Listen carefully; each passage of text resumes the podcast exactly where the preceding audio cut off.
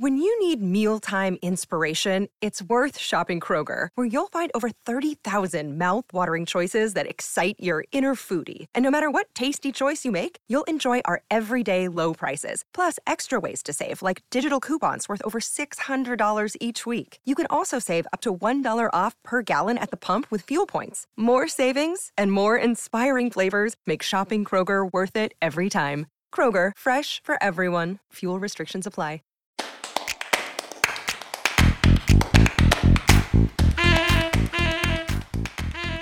Hello, and welcome to What to Say When Things Get Tough, a podcast dedicated to helping you communicate more effectively in difficult situations, both professional and personal. I'm your host, Leonard Greenberger. Over the course of this podcast, we've talked quite a bit about how people assess risk, the filters that influence those assessments, and how risk assessment and perception play into effective communication in difficult situations. So, as a quick review, the simple truth is that as human beings, we're pretty lousy at risk assessment. That wasn't always the case. We used to be very good at it back in the day, say 10,000 years ago, when risk was pretty simple. Don't eat those berries, because when our ancestors ate them, they died. Run from the saber toothed tiger, because it can hurt you real bad or even kill you. And stay away from the tribe down the river, because whenever we run into them, we wind up fighting a war. In other words, long ago, the risks we faced and the things we feared were pretty much well aligned.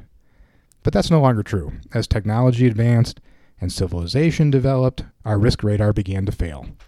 To the point that today, the risks we face and the fears we share are mostly out of whack. As one off cited example, I've done it here on the podcast several times, almost no one is afraid to drive, even though it's incredibly dangerous. But millions of people are afraid to fly, even though it's incredibly safe. Trust, control, and benefits are some of the filters that influence our perception of risk and help to explain why our assessments are often disengaged from reality. All of those things, for example, work to make us think that driving is safe. We trust ourselves behind the wheel. Surveys routinely show that 95% of Americans consider themselves to be above average drivers. We feel we're in control when we're behind the wheel, even though by definition, accidents happen that we can't avoid. And we see the benefits of driving. How many of us would even be able to enjoy the lives we lead without our cars? We covered this topic in depth in the very first episode back on June 18th, if you'd like to go back and listen again. Now, this is not necessarily a filter, but most of us face an additional barrier when it comes to accurately assessing risk, and that is that we have a very difficult time comprehending really big numbers. Some of you may remember the avian flu scare back in 2008.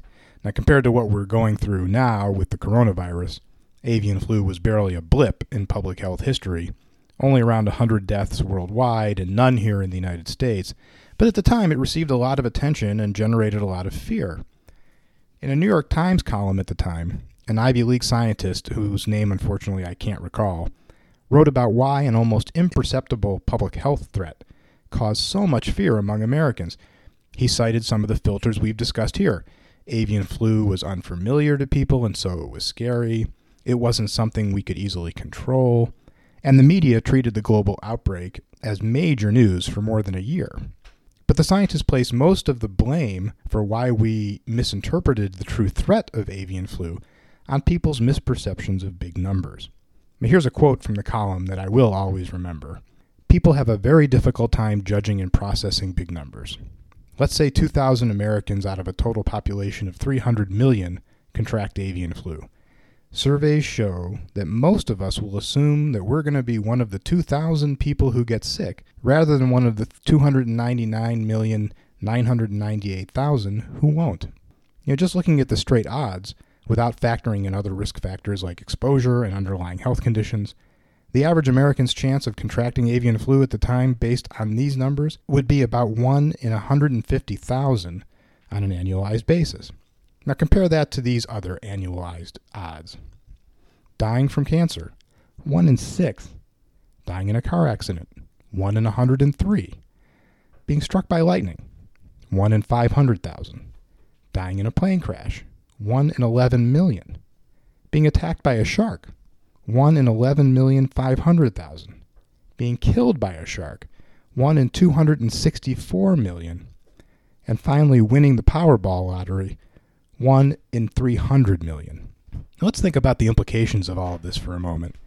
Your chances of dying from cancer are extremely high, higher in fact than from any other cause, with the current exception of COVID 19, which sadly killed more people than any other cause for the first time just last week. And when it comes to cancer, many of us accurately match the risk and how much we fear it. We take cancer seriously and try to do things that reduce our risk of contracting it. Many people don't smoke or stop smoking if they do. They eat right and exercise regularly. They go see a doctor at least once a year for a checkup. So, again, when it comes to cancer, we're right about in line in terms of how much we fear that risk. But these odds illustrate the disconnect that exists when it comes to the mode of transportation that many of us fear. The odds of dying in a car accident on an annualized basis is only 1 in 103, but the odds of dying in a plane crash are 1 in 11 million. Yet we tend to think of driving as being safe and flying as being dangerous, as I mentioned earlier. And When it comes to lightning, I'll argue that the real risk of being hit by it is roughly in line with our perceived risk. Most of us know better than to stand outside in a storm, especially near a tree or a tower or something else that's tall. We accurately assess the risk of a lightning strike and react appropriately. And the last three are particularly interesting. In surveys that insurance companies conduct every year, shark attack routinely occupies a spot on the top 10 list of things that Americans fear the most. Yet your odds of being attacked by a shark are actually longer than your odds of dying in a plane crash. And your chances of being killed by a shark are astronomical. Yet every time we take the kids to the beach, my girlfriend admonishes them not to go too far out into the ocean because they might get bitten by a shark. When the simple truth is, that's just not going to happen. Those of you who recall episode 1 will remember that the fear of shark attacks skyrocketed after Jaws hit the big screen during the summer of 1975. That's when it landed on the list of Americans' top 10 fears, and 45 years later, it's still there. And finally, think about the odds of winning the Powerball 1 in 300 million. We're driven to play the lottery by a number of reasonable factors. It's fun. Someone has to win, so why not me? More people win lesser prizes than the big Powerball jackpot, and so forth. But one of the answers to the questions, why do we play the lottery, is that we simply can't comprehend the odds associated with winning. The numbers are just too big. Even though almost everyone who plays the lottery will never win a dime over the course of their lifetimes, millions continue to play. As one psychology professor put it recently, because we have so much trouble comprehending huge numbers, it's a lot easier for us to picture one winner than tens of millions of losers. In researching this episode, I came upon two interesting examples that illustrate how mind boggling big numbers really can be. The first involves the passage of time. Most people have a very difficult time understanding how significant the difference is between a million, a billion, and a trillion. They just all seem big. But when you think about them in terms of time, the difference is a little easier to compute. One million seconds is 11 and a half days. One billion seconds is a little over 31 years and 1 trillion seconds is 31,710 years. The other example involves a simple deck of cards. As most of us know, a deck contains 52 cards, two through the ace in four different suits. But do you know how many different ways the cards will order themselves every time you shuffle? The answer is roughly 10 to the 68th power ways, or a 1 followed by 68 zeros. That's only a couple of orders of magnitude smaller than the number of stars in the known universe. It also means that every time you shuffle a deck of cards, you've put them in an order that has never appeared before in human history and likely will never appear again before the sun expands and engulfs the earth. Does that make sense? I know my head's spinning. So, what does all of this mean for us when we need to communicate effectively in difficult situations? For one thing, it means avoiding big numbers. Hopefully, you've gotten a sense of how hard it is for most of us to comprehend them. If you use them in a difficult situation, chances are you're only going to confuse people and potentially even anger them simply because they can't get their minds around big numbers.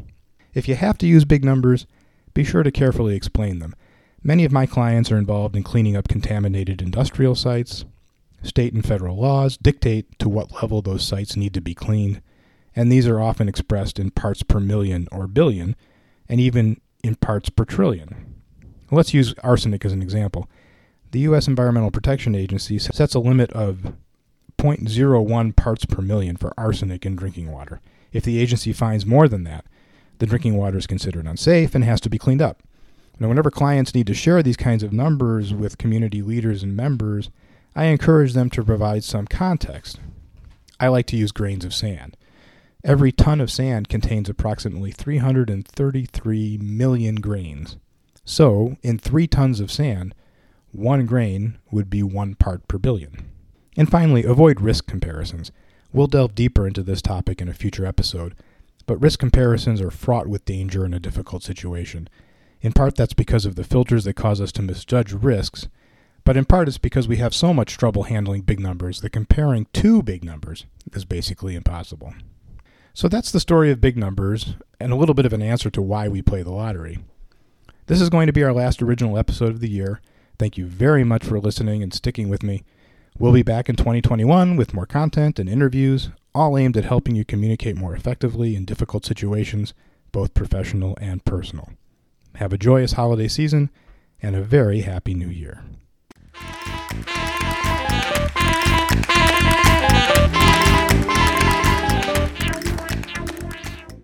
Thank you to Jim Cirillo of JimiumGroup.com for our original music and CC Snetzinger for our original art.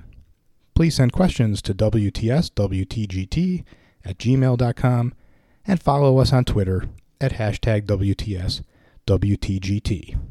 And please, always be positive.